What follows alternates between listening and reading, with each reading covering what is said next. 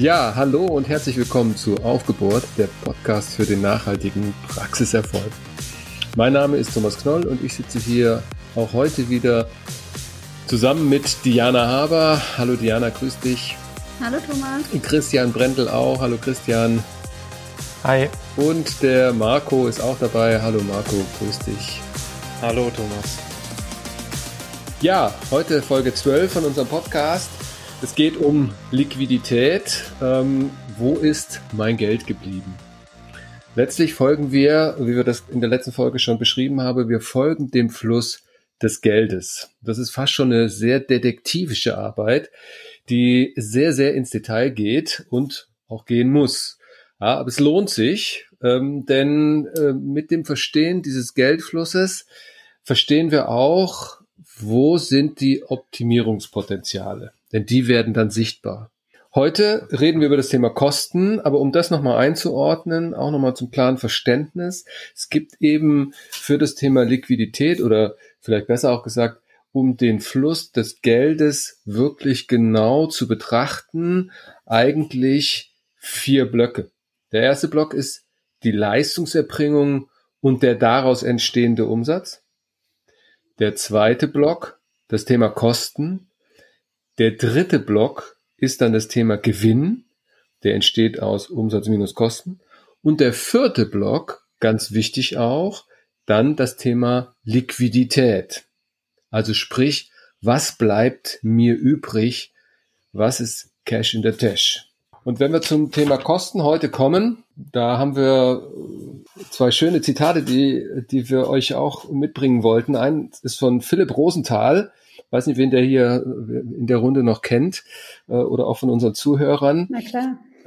Äh, ähm, wichtiger deutscher Unternehmer. Äh, der hat mal gesagt, wer zu spät an die Kosten denkt, ruiniert sein Unternehmen. Und wer immer zu früh an die Kosten denkt, der tötet Kreativität. Ähm, und last but not least, und dann höre ich als Schwabe, ich werde ja beim Thema Kosten auch immer so ein bisschen emotional, ähm, ähm, dann höre ich auch schon auf und dann, dann äh, möchte ich auch, dass wir unbedingt in, in die Diskussion kommen. Aber äh, last but not least, der Christian Ude, den kennt glaube ich auch noch jeder, ähm, der war mal OB in München, der hat mal gesagt, Betriebskosten haben die teuflische Eigenschaft, dass sie Jahr für Jahr anfallen. ja. Und damit, Diana, hä? ja. warum sind die Kosten so ein spannendes Thema? Ja, äh, zum einen tatsächlich aus dem Grund, den du gerade angesprochen hast, denn sie fallen in jedem Fall an. Also man kann sie nicht äh, wegdiskutieren, man kann auch nicht die Augen davor zumachen. Ähm, Kosten fallen an und das ist einfach eine Tatsache. Und äh, desto wichtiger ist es, dass wir eben mit den Kosten arbeiten und die Kosten im Blick behalten. Denn jede Ausgabe, die ich tätige in der Praxis, die hat ja eine direkte Auswirkung auf meine Liquidität. Und ich möchte ja auch, dass von meinem hart erwirtschafteten Geld, darüber haben wir in der letzten Folge geredet, mir auch tatsächlich am Ende etwas übrig bleibt, und zwar in der Praxis auf meinem Konto und auch ähm, privat. Und ähm, da können wir auf der Kostenseite ganz viel machen und deshalb ähm, sollte man die ganz, ja, regelmäßig ansehen und im Blick behalten.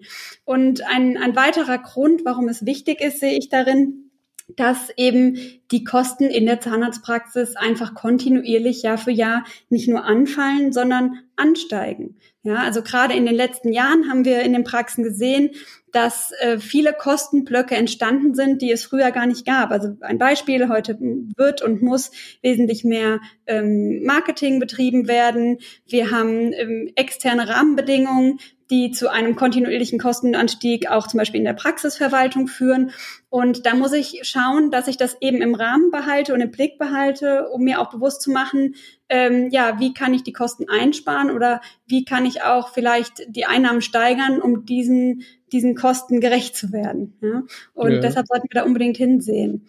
Das ist vielleicht auch gerade jetzt in, in Corona-Zeiten nochmal wichtig. Ich greife dem jetzt mal vor, ähm, weil wir natürlich gerade aus der Praxis sehen, dass vor allem die Kosten für ähm, Schutzausrüstung in den letzten Wochen natürlich stark angestiegen sind. Also wirklich exponentiell angestiegen. Das ist ein Kostenfaktor oder das ist eine Kostensteigerung, die war nicht geplant, die war auch nicht ähm, äh, eingerechnet. Und die müssen wir natürlich auch jetzt irgendwie ähm, verarbeiten können in der Praxis. Ja, wo du gerade dran bist, Marco, was haben wir denn für Kosten eigentlich in der Praxis? Ja gut, da haben wir im Wesentlichen natürlich die größten Kostenblöcke äh, mit Personalkosten als mit Abstand größter Kostenblock. Dazu kommen dann noch Raum- und Materialkosten. Das sind so die drei wesentlichen Kostenblöcke. Dieser Betrachtungsweise liegt aber zugrunde, dass wir, und da spreche ich glaube ich für uns alle vier hier im Podcast, dass wir die Fremdlaborkosten zur ähm, Leistungserbringung zählen. Das heißt, in unserer Betrachtungsweise wird immer Umsatz minus Fremdlabor gerechnet. Würden wir das nicht tun, würde das Fremdlabor natürlich entsprechend ähm, ziemlich weit oben in der Rangfolge der Kostenblöcke ähm, rangieren. Ja. Absolut. Und das ja. ist auch wichtig, wenn wir Kostenkennzahlen betrachten, das, was du gerade gesagt hast. Ne? Also ähm, das Fremdlabor äh, als durchlaufender Posten wird von den Einnahmen abgezogen. Deshalb zählen wir es jetzt hier nicht zu den Kostenblöcken. Aber vor allem ist das auch die Basis für alle Kennzahlen, über die wir reden. Ne? Also wenn wir uns Kosten ansehen, dann setzen wir diese immer in Relation zu den Einnahmen. Und damit das vergleichbar bleibt zwischen den Praxen, nehmen wir hier immer die Einnahmen minus Fremdlabor. Das wird auch Praxisleistung genannt. So steht es auch häufig in der BWA. Aber wo ja. du gerade die Vergleiche ansprichst, ich glaube, wir haben auch ein paar Benchmarks, die wir vielleicht auch mal in die Runde schmeißen können, oder? Bei Solvi wird es ja regelmäßig erhoben. Christian, hast du da was zur Verfügung? Wenn man so rechnet, wie es Marco und Diana eben gesagt hat, wenn man also die, die Kostenposition ins Verhältnis setzt zu ja, zur Praxisleistung abzüglich Fremdlabor. Dann, äh, und ihr korrigiert mich bitte gerne, aber dann kann man so in der Tendenz sehen, dass die Personalkosten, wie gesagt, der größte Block sind. Das ist so in der Größenordnung 30, Anfang 30 Prozent von den, ja, von der Praxisleistung. Ähm, und damit machen die ungefähr die Hälfte oder ein bisschen mehr der aller Kosten aus. Ja. Und dann folgen meistens äh, die, ja, der Praxis- und Laborbedarf mit sieben, acht, neun Prozent von der Praxisleistung, Größenordnung. Die Raumkosten sind dann meistens äh, eine der nächstgrößeren im Bereich vier, fünf Prozent von der Praxisleistung. Und dann wird es relativ kleinteilig. Geräteabschreibungen sind dann nochmal im Block vier, fünf Prozent. Weiß nicht, Diana, ähm, ob du dann noch, noch eine andere Einschätzung hast. Und dann kommt meistens so ein Block Rest oder sonstige Ausgaben. Sonstige Kosten, ja, bei uns auch. Genau. Und da wird es dann eben schwer mit Benchmark, da muss man dann im Detail reinschauen. Ja. Bei den sonstigen Ausgaben muss man übrigens sehr gut aufpassen, was da alles so drunter steht. Mhm. Ähm, tatsächlich macht das in vielen Praxen viel zu viel aus, weil es einfach ja ein Sammelbecken ist für Kosten, die woanders keinen Platz finden. Da sollte man unbedingt mal durchgucken. Ich möchte aber gerne mal Bezug nehmen auf die auf die Kostenblöcke Personalkosten und Raumkosten. Da hast du uns ja gerade ähm, Benchmarks genannt. Und ich glaube, gerade das sind äh, zwei Kategorien, in denen es, in denen es eben sehr weit auseinander geht in den Praxen. Ja, also gerade bei den Personalkosten da haben wir zwar einen Durchschnitt zwischen 30, 35 Prozent, aber die Range liegt irgendwo zwischen 20 und ich sag mal 45 Prozent, je nach ähm, Praxisart. Da gehen wir aber sicher in einer anderen Folge nochmal drauf ein. Ähm, hängt auch was mit der Anzahl der angestellten Leistungserbringer und Zahnärzte zusammen. Und ähm, ganz wichtig finde ich auch bei den Raumkosten, da hängt es natürlich sehr stark von dem Standort der Praxis ab. Ne? Also gerade in Städten haben wir häufig zehn Prozent und mehr und das ist dann auch häufig die Rechtfertigung. Aber ich muss mir das einfach bewusst machen, wie das in meiner Praxis ist. Denn wenn ich am Ende eine Praxis in der Stadt habe und habe eben schon zehn Prozent Raumkosten und vielleicht schon 40 Prozent Personalkosten, dann sind die ersten 50 Prozent meiner Einnahmen schon mal weg. Ja, das ist vielleicht auch ein guter Punkt, vielleicht nochmal auch auf das Thema Fix und Variabel einzugehen und, äh, und das Thema Auslastung. Ich glaube, eins deiner Lieblingsthemen, Diana. Stimmt, das habe ich in der Pilotfolge, glaube ich, sogar gesagt. Ja, ja. Auslastung ist tatsächlich ein, ein wichtiges Thema. Ne? Ähm, ja, wenn wir über fixe und variable Kosten sprechen, dann ähm, sehen wir ja in der Zahnarztpraxis, dass wir eigentlich fast nur fixe Kosten haben, ja. Und das ist, glaube ich, auch eins der oder ja eins der größten Probleme in der betriebswirtschaftlichen Führung der Praxis, denn ich habe einfach einen hohen Kostenblock, der einfach immer da ist und an dem ich auch nichts ändern kann. Äh, denn, denn fixe Kosten, die entstehen unabhängig davon, wie viel Leistung ich in der Praxis erbringe. Ja, und die kann ich in den, in den Kennzahlen äh, zum Beispiel, ja, die Raumkosten herausgenommen, nur senken, wenn ich die Praxis möglichst gut auslaste und viel Umsatz in dieser bestehenden Praxis erbringe. Ja, dann habe ich eine Chance, meine Raumkostenkennzahl zu senken. Ähm, variable Kosten werden eigentlich in der Praxis nur die der Praxis- und Laborbedarf. Ja, also die Materialkosten. Die haben einen direkten Zusammenhang mit meiner Leistungserbringung. Vielleicht noch ähm, bedingt variabel irgendwie auch sowas wie Steuern und Gebühren, Marketing und Werbung. Zumindest sind das Kosten, die ich, also Marketing und Werbung steuern kann. Und Steuern und Gebühren hängen ja dann auch vom, vom Gewinn und vom Umsatz oft ab.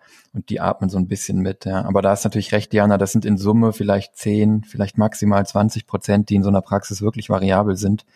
Und der Rest ist dann Räume, Geräte, EDV, Versicherung, Beiträge, Finanzierung, Fahrzeuge, sonstige Ausgaben, das sind sicherlich ohne die Personalkosten schon ganz schnell 25, 30 Prozent, die komplett fix sind. Also an Räumen kann ich in der Regel gar nicht viel machen. Ja, und Personal und dann vielleicht noch Reise, Fortbildung, ähm, das sind dann ja eigentlich so sprungfixe Kosten. Ja, also wenn ich den, wenn ich die habe, habe ich die und das möchte ich natürlich auch gerade im Bereich Personal nicht vorschnell abbauen. Und das Fiese ist, ähm, dass diese Kennzahlen natürlich super hilfreich sind in der Einordnung der Kostenpositionen der Praxis. Aber das ist ja eben auch schon angeklungen, Diana. Ähm, eine zu hohe Kennzahl, Kostenkennzahl zum Beispiel in den Raumkosten kann bedeuten, ich zahle zu viel Miete oder meine Praxis ist zu groß, kann aber andersrum auch einfach bedeuten, ich mache für die Größe der Praxis nicht genug Umsatz. Ja, und das gilt eigentlich für jede von diesen Kennzahlen. Und das ist der Punkt auch mit der Auslastung. Ne? Immer die Relation. Mhm. Ja, ganz ja, genau. Marco. Ich wollte jetzt eigentlich noch mal ganz kurz auf die Materialkosten eingehen, weil ich da noch aus unserer Praxis eine Erfahrung noch gerne teilen möchte. Und zwar geht's da ähm, um die Beschaffung der, der, des Praxisbedarfs. Wir haben die Erfahrung gemacht, ähm, oder wir haben, verschiedene, wir haben verschiedene Methoden ausprobiert. Wir haben versucht, wir, dass wir nur bei einem, bei unserem Standarddepot quasi alles bestellen, was wir brauchen das hat einfach auch den Vorteil, dass wir entsprechende Serviceleistungen verbilligt bekommen und dadurch einen kleinen Kostenvorteil haben. Und wir haben es probiert, ich habe mich mal echt hingesetzt und die bestmöglichen, also die möglichst günstig einzukaufen. Das heißt, ich habe wirklich auch zwei, drei Stunden investiert äh, für eine Bestellung, um die Preise entsprechend zu drücken. Das heißt, die Frage ist quasi, nehme, mache ich sogenanntes Single Sourcing, also ich habe quasi einen, einen Versorger, wo ich sämtliche Materialien beschaffe. Das ähm, führt dazu, dass ich sehr hohe Convenience habe und eine hohe Nachhaltigkeit. Also das heißt, ich bestelle einmal, ich krieg von einem Lieferanten geliefert und meistens ist es dann ein Paket, ein größeres Paket vielleicht. Ich habe dadurch weniger Müll und ich äh, habe einfach stabile ähm, Prozesse, die halt auch funktionieren. Oder ich gehe auf das Multisourcing, ähm, erarbeite mir dadurch einen, einen nicht unerheblichen Preisvorteil, ähm, aber es ist einfach viel Aufwand. Ne? Es gibt vielleicht auch ein paar Lösungen, auch EDV-technisch, die da unterstützen können, aber das ist sicherlich auch eine Frage, wie gehe ich denn damit um? Also in meinen Augen macht es wenig Sinn, auf den günstigen Preis zu gehen, weil das kommt einfach mit einem mit Nebenwirkungen, die für die Praxis auch nicht ideal sind.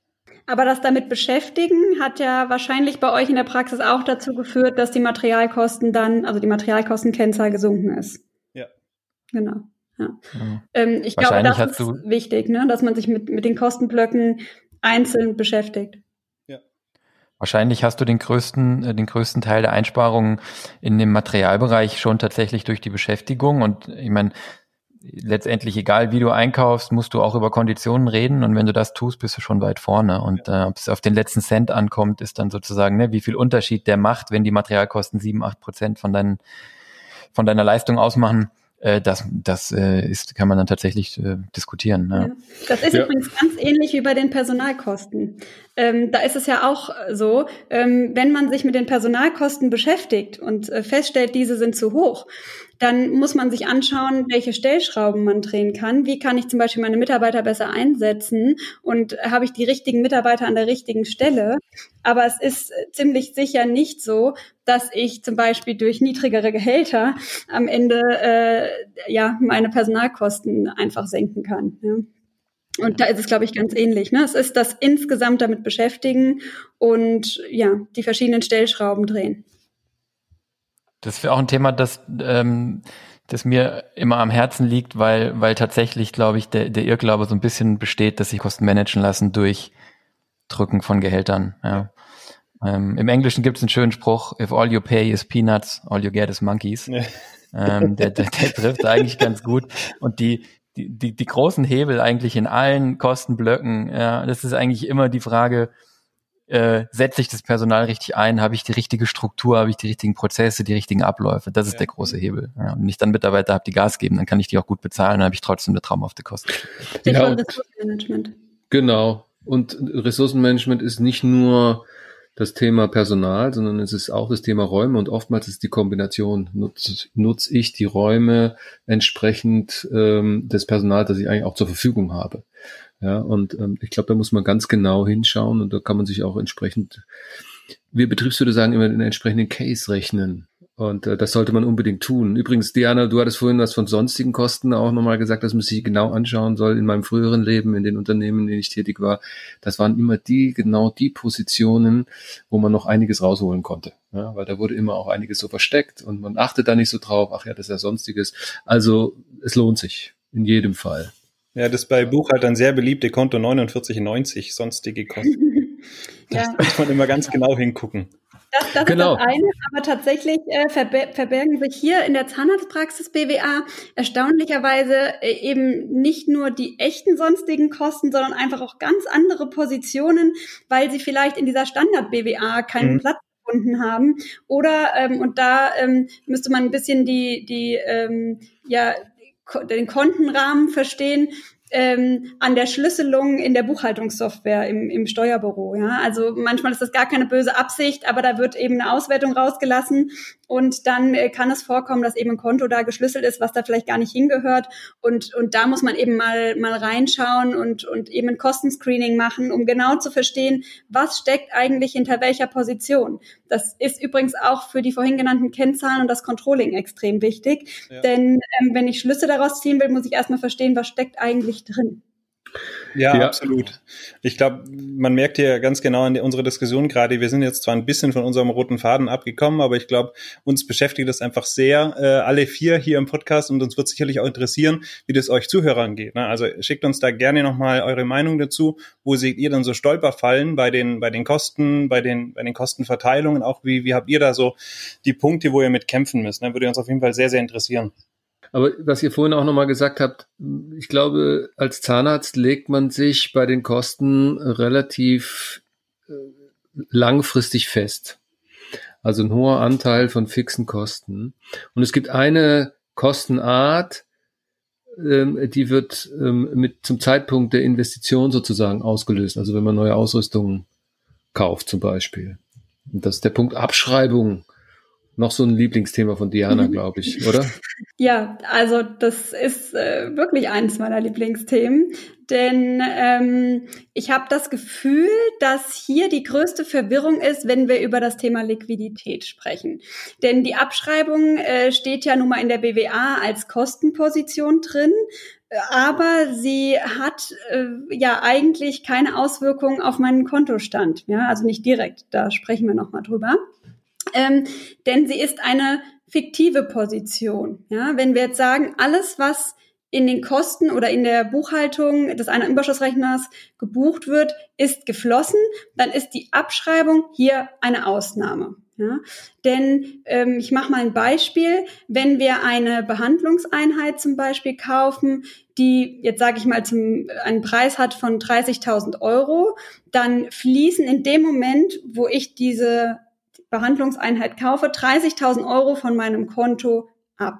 Diese 30.000 Euro tauchen jetzt aber erstmal nicht in meiner BWA auf, sondern werden auf einem neutralen Anlagekonto in der Buchhaltung, ich sage jetzt mal, geparkt. Ja, auf die werden wir später in der Liquiditätsrechnung nochmal zurückkommen. Das Finanzamt sagt dann, dass ich eben nicht diese 30.000 Euro jetzt als Betriebsausgaben buchen darf, sondern dass ich die Nutzungszeit berücksichtigen muss. Die wäre jetzt hier zehn Jahre. Da gibt es eine AFA-Tabelle, wo ich das nachlesen kann für die einzelnen Geräte. Und dann dieses Gut, also den Wert des Gutes über die Nutzungszeit abschreibe. Ja, und abschreiben heißt hier, ich darf ähm, einen Anteil, hier wären das jetzt 3000 Euro bei zehn Jahren, gewinnmindernd in die Betriebsausgaben buchen. Ich finde, die Abschreibung hat, äh, hat, hat, hat natürlich, das hast du ja gesagt, die hat ja primär steuerliche Gründe, aber ich finde, sie hat natürlich auch noch einen anderen Nutzen, weil ich habe ja die Investitionen in so einer Praxis ganz oft ähm, ja am Anfang oder zu, zu gewissen Zeiträumen und durch die Abschreibung kriege ich natürlich auch in der BWA trotzdem eine gewisse Aussagekräftigkeit der BWA, wenn ich es über viele Jahre vergleiche. Ne? Ganz genau. Das ist jetzt, jetzt hast du hier einen Weg beschrieben, wie, wie man, wie man Praxisausstattung ähm, beschaffen kann über, über eine Investition. Ähm, ein weiterer Weg, der für manche Praxen ganz charmant sein kann, ähm, ich erkläre auch gleich warum, ist das äh, Leasing-Modell. Das heißt, äh, es gibt auch die Möglichkeit, wir haben das auch schon gemacht, Behandlungseinheiten zu leasen. Ähm, ich habe quasi nicht die einmalige Investition von 30 oder bis zu 40.000 Euro für die Behandlungseinheit. Das heißt, dieses Geld gebe ich nicht auf einmal aus, sondern ich kann mit einer monatlichen Leasingrate von etwa 500 Euro rechnen, die ich zu bezahlen habe. Und die fließen komplett in die Kosten ein. Wie ich gerade schon angedeutet habe, der Vorteil dabei ist, es ist schont die Liquidität, weil ich nicht auf einen Schlag 30.000 Euro ausgeben muss. Ja. In mhm. dem Fall habe ich natürlich dann keine Abschreibung, weil ich das Anlagegut nicht gekauft habe und abschreibe, sondern ich habe dann die Leasingrate, die meine Betriebsausgaben sind. Ganz genau. Das ist letztendlich, das ist letztendlich ähm, ähnlich zum Kauf auf Kredit. Ja, nur dass ein Kauf auf Kredit eben ja wieder zu einer Abschreibung führen würde und so ein Leasing ist letztendlich ja eine Alternative dazu. Was natürlich immer so ein bisschen bei dem Leasing das Thema sein kann, wenn man nicht genau hinschaut, da steckt natürlich ein Zins mit drin. Ne? Die Leasinggesellschaft möchte natürlich letztendlich einen Finanzierungszins dafür haben, dass sie das Gerät gekauft hat und ich ihr das in Raten dann, ähm, ja, letztendlich ist es ja eine Art Miete. Und da muss man, glaube ich, genau hinschauen, weil halt natürlich eine Finanzierung aktuell günstig ist und in der Leasingrate ist das immer so ein bisschen unklar. Und das ist aber deswegen natürlich trotzdem ein probates Mittel, die Liquidität zu schonen. Wie Marco sagt, hat natürlich, da kommen wir nachher, glaube ich, auch nochmal drauf, ähm, birgt das Risiko, dass man vielleicht auch etwas anschafft, was man jetzt gar nicht zahlen könnte. Ja. Ähm, und ähm, dann ist immer die Frage, kann ich es mir im Zeitablauf denn wirklich leisten? Aber da kommen wir sicher nicht nachher nochmal drauf. Aber das ist ein wichtiger Punkt, den du da erwähnst, Christian. Weil bei allem, was ich bisher gehört habe, auch von euch, ne, äh, als, als Arzt, als Zahnarzt, legt man sich natürlich äh, relativ ähm, klar fest, was die Kostenpositionen angeht. Und ähm, deshalb ist es sehr, sehr wichtig, über jede Entscheidung, ob ich nun ein, eine Behandlungseinheit kaufe, ob ich ein größeres äh, Raumkontingent anmiete, äh, also sprich meine Praxis erweitere und so weiter und so fort, dass ich eine entsprechende Entscheidungsvorbereitung mache, weil ich mich festlege. Und äh, in der Betriebswirtschaft sprechen wir immer vom Case, ein Business Case zu machen. Eigentlich für jede Entscheidung. Das ist ganz, ganz wichtig. Das geht zurück auf dein Eingangszitat, ne? Ähm, dass letztendlich Kosten sch sind schnell aufgebaut und äh, das Fiese ist dann, ähm, dass die wiederkommen jedes Jahr. Ja. Egal, ob das eine Leasingrate ist, ob das eine ein, eingestellte äh, Kraft ist, die jeden Monat ihr Gehalt haben möchte. Das ist schnell aufgebaut. Und ich glaube, da ist wirklich ein Punkt, der, der ganz, ganz wichtig ist. Und das war wirklich schön in den Zitaten am Anfang von dir. Mh, hm, ohne Investition und äh, ich glaube, da muss man die Kosten auch ein bisschen drauf, äh, drauf hin untersuchen. Ist es hier etwas, was ich konsumiere, was ich mir dauerhaft als, als, als Kosten ans Bein binde, oder ist es eigentlich so eine Art Investition in Wachstum, in eine bessere und erfolgreichere Praxis? Und diese Entscheidung muss man immer treffen. Und ähm, ja, unsere Mutter macht das ja auch schon ein paar Jahre, äh, die Praxisberatung, die hat schon immer gesagt, man kann von beiden Seiten vom Pferd fallen es bringt natürlich nichts, wenn ich eine Praxis habe, die ich kaputt spare, wo keiner gerne arbeitet, wo kein Patient gerne kommt, weil alles abgewetzt ist. Auf der anderen Seite sehen wir momentan, glaube ich, das kann man auch mal sagen, ziemlich viele Praxen, die auf der anderen Seite vom Pferd fallen, die natürlich in dem Wettbewerb um den Patienten unheimlich viel Geld für Marketing ausgeben, unheimlich viel Geld für die tollste Ausstattung ausgeben. Da ist natürlich die Industrie auch sehr gut da drin, äh, immer neue ja, Angebote zu machen, tolle Behandlungsmethoden zu machen. Dann kommen so Themen wie äh, Telematikinfrastruktur, DSGVO und so weiter noch obendrauf. Ja, das sind ja so, so ungeplante Kosten, die so dazukommen.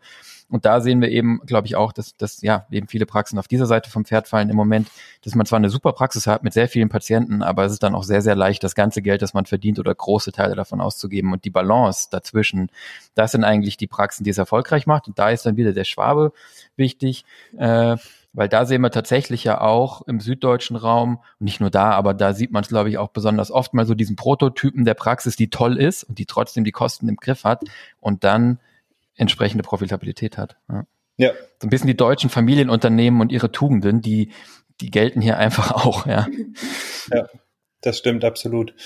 Wenn wir vielleicht nochmal auf die Kosten und die verschiedenen Kostenpositionen zurückkommen, ähm, möchten wir auch noch mal ganz kurz äh, unterscheiden. Wir haben sicherlich in der in der äh, BWA auch Kosten, die brauchen wir für die operative Leistungserbringung. Also wie zum Beispiel eben, wie wir es gerade gesagt haben äh, oder auch schon vorhin gesagt haben, wie Materialkosten oder auch Personalkosten zum Beispiel. Es gibt aber genauso Kostenpositionen, die ähm, sind nicht notwendig für die operative Leistungserbringung. Äh, Christian hat es vorhin, glaube ich, schon mal angesprochen, das Thema zum Beispiel Marketingkosten, Werbekosten, sowas. Ähm, da muss man sicherlich auch einen Blick drauf haben, dass man diese Kosten im Griff hat. Da steht kein, äh, keine Leistung dagegen, sondern die, die investiere ich, dann, um das Wort wieder aufzugreifen, die investiere ich, um vielleicht äh, mehr Patienten zu bekommen, um meine Bekanntheit zu steigern und so weiter. Also das ist, da muss sicherlich auch noch die Unterscheidung eben stattfinden und da muss man gut drauf aufpassen. Ja, und da ganz wichtiger Punkt, Marco, und da beobachte ich leider, dass an den Zahnarztpraxen an der Stelle Professionalität jetzt einzieht, im Sinne von, wir machen jetzt Marketing, wir machen jetzt eine tolle Homepage, wir machen jetzt Facebook und Google Anzeigen, mhm. wir machen jetzt Social Media Aktivitäten und, und, und. Genau. Alles richtig. Ja. Aber ein Level an Professionalität, was oft noch nicht eingezogen ist, ist eben auch, und das hast du ja eben gerade gesagt, die Effektivität dieser Maßnahmen ja. zu hinterfragen. Ja, kein Unternehmen, kein Startup in Deutschland ähm, pulvert Geld in Social-Media-Aktivitäten oder in Suchmaschinenwerbung, ohne genau zu verstehen, was ist mein Return, was ist mein sozusagen Gewinn aus diesen Euros, die ich da ausgebe. Und das beobachten wir doch schon relativ oft, dass es ja gelingt, dort eben vierstellige, fünfstellige Beträge in Anzeigen in Bussen und Bahnen und in, im Internet zu investieren, ohne dass man jemals hinterfragt, zahlt sich das aus und wenn ja, wann? Ja. ja. So, jetzt haben wir viel, jetzt haben wir viel über Kostenposition gesprochen. Ähm, ich glaube, was wir in jedem Fall nochmal adressieren sollten, wäre das Thema, ja, wie kann ich denn die Kosten oder was muss ich tun, um die Kosten zu optimieren und die Liquidität zu verbessern? Ganz, ganz wichtig. Äh, als allererstes würde ich sagen, wir müssen als allererstes mal reinsehen in die Kosten. Also tatsächlich auch die Bereitschaft mitbringen, sich damit einmal auseinandersetzen zu wollen. Denn äh, ich glaube, das ist einfach ein sehr negativ besetztes äh, Thema bei den meisten. Niemand spricht gerne über äh, Kosten und Ausgaben, sondern lieber über die Praxiseinnahmen. Ja, also ich muss erstmal mich überhaupt damit beschäftigen wollen und mich dann damit auseinandersetzen. Und äh, da empfehle ich immer ganz gerne ein sogenanntes Kostenscreening. Das heißt, ich schaue mir die einzelnen BWA-Positionen an, mit äh, natürlich auch den Kennzahlen und der Entwicklung und gehe dann in die einzelnen Kostenpositionen hinein. Das heißt, ich versuche zu verstehen, was steckt denn eigentlich dahinter. Wir hatten vorhin das Beispiel der sonstigen Kosten gebracht. Ne? Und das bedeutet für mich, dass ich von der BWA mich bewege bis auf Buchungsebene. Das bedingt natürlich, dass ich ein, ein System habe, ein digitales Controlling, das mir das ermöglicht, wie zum Beispiel Solvi Control, dass ich eben bis auf Buchungsebene hineingucken kann, um zu verstehen, wie sich meine Kostenpositionen zusammensetzen und wo ich überhaupt Geld ausgebe. Wir haben das äh, tatsächlich in der Beratung des Öfteren und äh, hatten das auch äh, mit unserem Vater immer mal wieder, dass wir mit den Praxisinhabern zusammensitzen und uns dann erzählt wird, ja, ich verstehe die Kostenpositionen nicht, das kann doch gar nicht sein, das hören wir auch immer mal in unseren Benchmarking-Seminaren, das sind nicht meine Zahlen, ich habe doch gar nichts ausgegeben. Ja, und wenn man dann mal hineinsieht, dann äh, stellt man tatsächlich fest, ah ja, doch, okay, mh, ja, da habe ich das gekauft und das gemacht und hier äh, hatte ich Ausgaben für XY. Ähm, das äh, kann am Ende des Tages auch Spaß machen. Ich finde auch, das ist ein guter Punkt, Jana, den du da machst. Und ich finde es auch immer wieder spannend, wenn ich, ähm, äh, wenn ich in der Praxis, in den Praxen dann noch sehe und auch die Kosten anschaue und äh, dann eben auch wieder Unverständnis über gewisse Kostenpositionen aufkommt. Und dann ist es zum Beispiel das private Handy das in der, mhm. in der Praxis läuft. Ne? Ähm, das wird dann auch gar nicht immer so wahrgenommen, dass es ja letztendlich, dass es ja alles Ausgaben sind, die in der Praxis stattfinden. Ob das jetzt eben das Handy ist, ob das das Kfz ist, was ich, was auch privat genutzt wird oder ähm, äh, andere Sachen, die damit reinfließen. Das vermischt sich ja dann doch gern so ein bisschen. Und das ist immer wieder so ein bisschen so, ach stimmt, ja, das zahlt ich ja, zahlt ja auch die Praxis und ähm, das ist immer wieder spannend, auf jeden Fall. Genau. Das gibt ja auch viele Kostenpositionen, die äh, vielleicht äh, gerade in Einzelpraxen, ne, ähm, die man gar nicht so auf den Schirm hat, wie du es gerade gesagt hast. Auto, Handy, vielleicht noch Familienmitglieder, die in der Praxis arbeiten und genau. so weiter. Genau. Ja, und wir hatten ja, wir hatten ja letztes Mal, glaube ich, auch ähm, schon mal das angesprochen da hatte die, glaube ich, Thomas und Diana drüber gesprochen, wo kommt denn das eigentlich her, dass wir bis zu fünf Prozent Kostenreduktion oder Erfolgssteigerung sehen können, wenn eine Praxis sich mit den Zahlen beschäftigt und wenn ein Controlling stattfindet. Und ein Teil davon liegt natürlich da drin. Mhm. Und fünf Prozent Kostenreduktion hört sich jetzt so harmlos an, aber bei 35 Prozent Rentabilität sind fünf Prozent Kosten raus, halt 15 Prozent mehr Gewinn. Ja. Mhm. Und ich glaube, da ist halt, wenn man, wenn man sich damit beschäftigt, wenn man entweder ein Controlling hat oder wenn man natürlich äh, einen Berater hat, der jetzt zum Beispiel Marco Thomas, ihr macht das ja auch, ähm, sei es in der Buchhaltung, in den einzelnen Buchungen reinschauen. Da fällt natürlich immer auf, wenn ich die Buchung einzeln anschaue, ja, ja. der Hoppla, weiß der überhaupt, dass er das und das noch bezahlt, das wollte, sollte doch gekündigt werden, das kennst du auch aus der Praxis, Marco, bei euch ja. sicher. Ja, ja. Ja, also da kann man sozusagen top-down und bottom-up kommen und dann ähm, findet man das. Absolut. Ja, und dann und dann muss ich auch schauen, also nicht nur welche Kosten fallen denn überhaupt in meiner Praxis an, sondern auch, ähm, wo werden sie verursacht, ja? Also eine verursachungsgerechte Kostenbetrachtung. Ähm, wir nennen das Profit Center Rechnung. Bedeutet, wir schauen uns an, ähm, sind das eben Kosten, die ich einem bestimmten Praxisbereich zuordnen kann. Also zum Beispiel der Behandlung, ähm, der Prophylaxe oder eben vielleicht dem Eigenlabor. Ja? Ähm, auch da lohnt sich eine Analyse, ähm, denn dann kann ich auch sehen, wo habe ich denn überhaupt Einsparpotenziale oder wo muss ich überhaupt ähm, handeln. Ja? Das, spielt aber auch äh, noch in anderen äh, Punkten eine Rolle mit den äh, verursachungsgerechten äh, gerechten Kosten. Zum Beispiel haben wir das auch bei uns in der Praxis gemacht, dass wir, wir haben festgestellt, wir haben noch freie Raumkapazitäten. Und dann haben wir gesehen, wir haben die Raumkapazitäten, wir haben die Personalverfügbarkeit und haben dann geschaut, äh, was können wir machen. Und dann sehen wir einfach, wenn ich die Wahl habe zwischen, ich kann sowohl PZR laufen lassen, als auch ich kann eine Behandlung laufen lassen, dann sehe ich eben dadurch, ich nehme natürlich lieber die Behandlung, die bringt mir am Ende mehr Gewinn pro Stunde als die PZR. Und das können wir damit natürlich alles betrachten.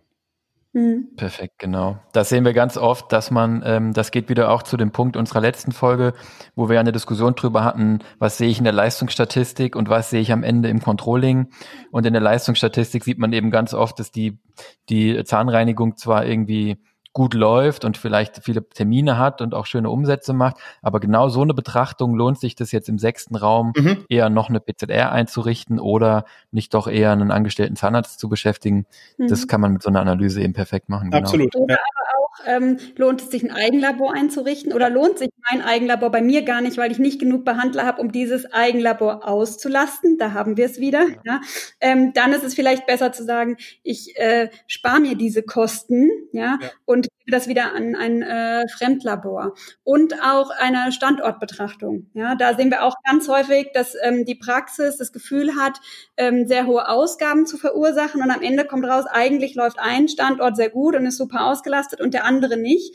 Und ich produziere dort Kosten, aber kann die entsprechenden Einnahmen nicht reinholen. Und ja. dann muss man darüber nachdenken, können wir die Einnahmen steigern und den Standort auslasten oder müssen wir hier eine Kostenreduktion durch Schließung im schlimmsten Fall des Standortes herbeiführen? Ja. Ich meine, das kann man sogar, das kann man noch viel mehr ins Detail treiben, auch bei den einzelnen Anwendungsfällen, dass man zum Beispiel sagt, lohnt sich für mich ein Zerrig anzuschaffen, lohnt sich für mich ähm, diese diese Fräse für die für die Kronen anzuschaffen oder nicht. Na, das sind alles so Entscheidungen. Das ist das, was der Thomas vorhin gesagt hat mit dem Case, ne, dass ich für jede äh, Idee, die ich vielleicht habe in, in meiner Praxis, dass ich für die erstmal einen Case errechne und dann einfach auch drauf komme, mhm. lohnt sich lohnt sich nicht. Das allein ist aber natürlich nicht nur ausschlaggebend, sondern es soll natürlich auch in die Praxisphilosophie passen. Das ist dabei natürlich auch ganz wichtig. Wir wollen hier nicht dazu verleiten, strikt nach Kosten zu entscheiden, sondern es ist immer eine Mischung aus Kosten und Praxisphilosophie. Ja, und dann im Nachgang auch die eigenen Entscheidungen wenn man sagt, ich habe den Case mir errechnet, ich sage jetzt mal, das Zerek lohnt sich, dann ist doch auch einfach wichtig als Unternehmer, slash Zahnarzt, ja, ist man ja Unternehmer, im Nachgang auch die eigene Entscheidung einfach dann auch kontrollieren zu können und sagen zu können, wie haben sich denn meine bewussten Entscheidungen, Kosten zu tätigen, also ja, Kosten aufzubauen, wie haben die sich denn ausgespielt? Hat das funktioniert? Habe ich da recht mit gehabt mit meinen Berechnungen, mit meinen Annahmen, dass sich das lohnt? Oder nicht? Oder habe ich einfach nur sozusagen Kosten aufgebaut ohne den nötigen Erfolg? Und dann kann ich gegensteuern und kann meine zukünftigen Maßnahmen vielleicht auch wieder kritisch beobachten oder kritischer hinterfragen, wenn ich zu optimistisch war. Das ist, glaube ich, ganz wichtig, dieser Feedback Loop im Controlling, der da eigentlich entsteht. Ja, und letztendlich kann man, glaube ich, noch sagen, das zu tun ist gar nicht so aufwendig. Wenn man einmal die Datengrundlage hat, dann äh, kann man das alles relativ schnell durchrechnen. Und dann entsprechend auch so positiv nutzen, wie ihr das gerade beschrieben habt. Also ich, ich kann das nur empfehlen. Ich finde das wirklich gut. Und dem Notfall Hilfe holen. Du sagst es. so, ich glaube, wir sind da relativ am Ende, oder? Vielleicht fassen wir noch mal ein bisschen zusammen.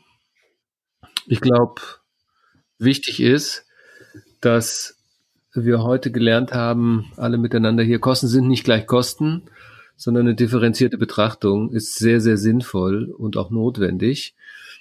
Kostenscreening, aber auch sich ein paar Kennzahlen anzugucken, wenn die Daten vorhanden sind, ist es schnell gemacht und es ist auch relativ einfach zu verstehen.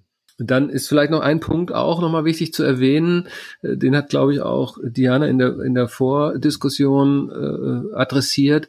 Ähm, das ist das Thema reine Kostengenerierung, um Steuern zu sparen. Ja, ist äh, nur wirklich sinnvoll, wenn ähm, ich Kosten generiere, mit denen ich auch wirklich operativ Geschäft machen kann.